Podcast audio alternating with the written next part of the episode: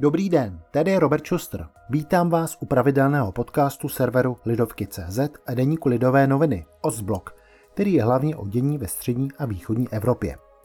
Dnes o tom, že Slovensko zřejmě definitivně udělalo tlustou čáru za ruskou očkovací látkou Sputnik V, která několik měsíců rozdělovala tamní politiku i společnost. Příjemný poslech.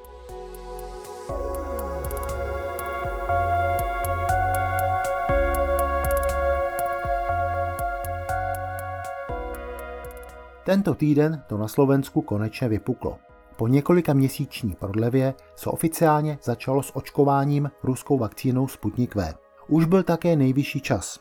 Hrozilo totiž, že dvěma stům tisícům dávek očkovací látky, které od března odpočívaly ve skladu, v dohledné době vyprší trvanlivost a budou se muset vyhodit.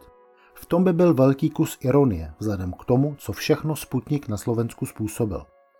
Třeba vládní krizi, která stála křeslo tehdejšího premiéra Igora Matoviče, protože chtěl používání vakcíny, která dosud nebyla v Evropské unii schválena, prosadit stůj co stůj.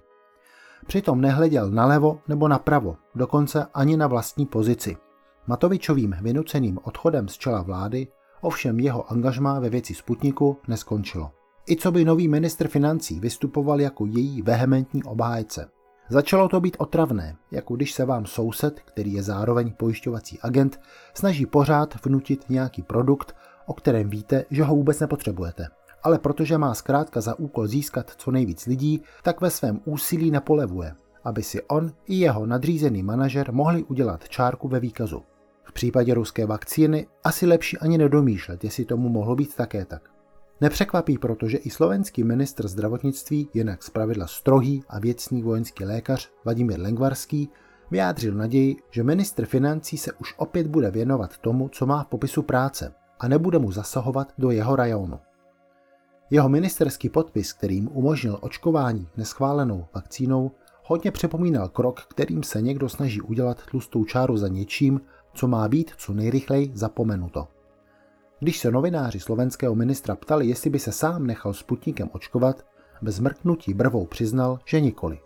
A nejenom on. Rovněž Igor Matovič na stejný dotaz odpověděl, že by se ruskou vakcínou očkovat nenechal. A to proto, že prý potřebuje cestovat po Evropě a se Sputnikem v těle by s tím mohl mít problém. Jestliže platí, že politici by měli jít příkladem a posilovat u spoluobčanů důvěru v očkovací kampaň, tak na Slovensku se to u Sputniku zjevně příliš nepovedlo. Pokud jde o poptávku po ruské vakcíně, tak se zatím zdá, že se nepotvrdily původní předpoklady. Průzkumy, jimiž se v minulých týdnech oháněli politici, totiž konstatovali, že by Sputnik V mohlo chtít až 5% všech potenciálních zájemců. Také se mělo za to, že o něj bude největší zájem hlavně na východě Slovenska. Čísla z prvního týdne ale překvapivě ukazují, že nejvíc chtějí Sputnik v Žilinském kraji a i v Bratislavě byl o vakcínu z východu větší zájem než v košickém regionu, kde je ochota lidí očkovat se proti pandemii dlouhodobě nejnižší. Sputnik, nesputnik.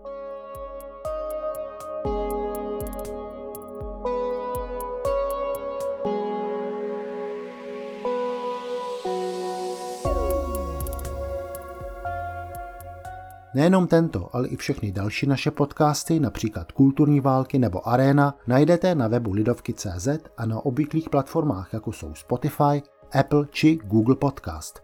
Budeme rádi, pokud se poslechnete a budete je případně sdílet a doporučovat dál.